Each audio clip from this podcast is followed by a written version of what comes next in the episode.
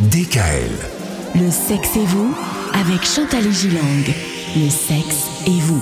Et cette semaine, Chantal, on parle, oh là là, d'un sujet épineux, l'argent dans le couple. Oh, Oui, c'est un sujet, comme vous dites, épineux et qu'il convient de- d'aborder. Euh, car euh, cela peut engendrer de nombreux conflits chez les couples. Ouais. Mais à quoi ça sert justement l'argent dans le couple, Chantal?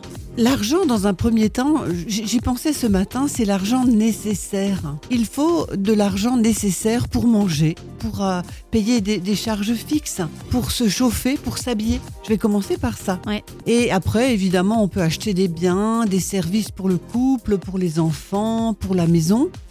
Euh, également se sentir en sécurité avec notre argent, Ouais. le compte épargne, le bas de laine. Je dirais surtout durant ces périodes troublées du Covid. Et puis l'argent sert également à se payer des extras, heureusement d'ailleurs.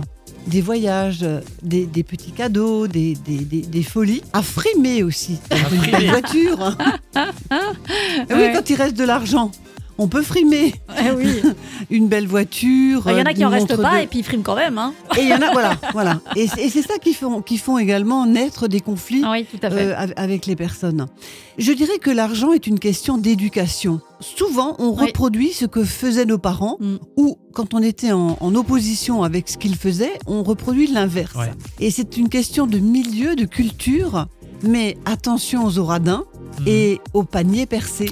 Bah ouais, forcément. Du coup, l'homme et la femme n'ont peut-être pas été élevés exactement dans la même culture et ça peut amener un certain nombre de choses complexes. On va parler de tout ça cette semaine. Merci Chantal. Retrouvez l'intégralité des podcasts Le sexe et vous sur radiodkl.com et l'ensemble des plateformes de podcasts.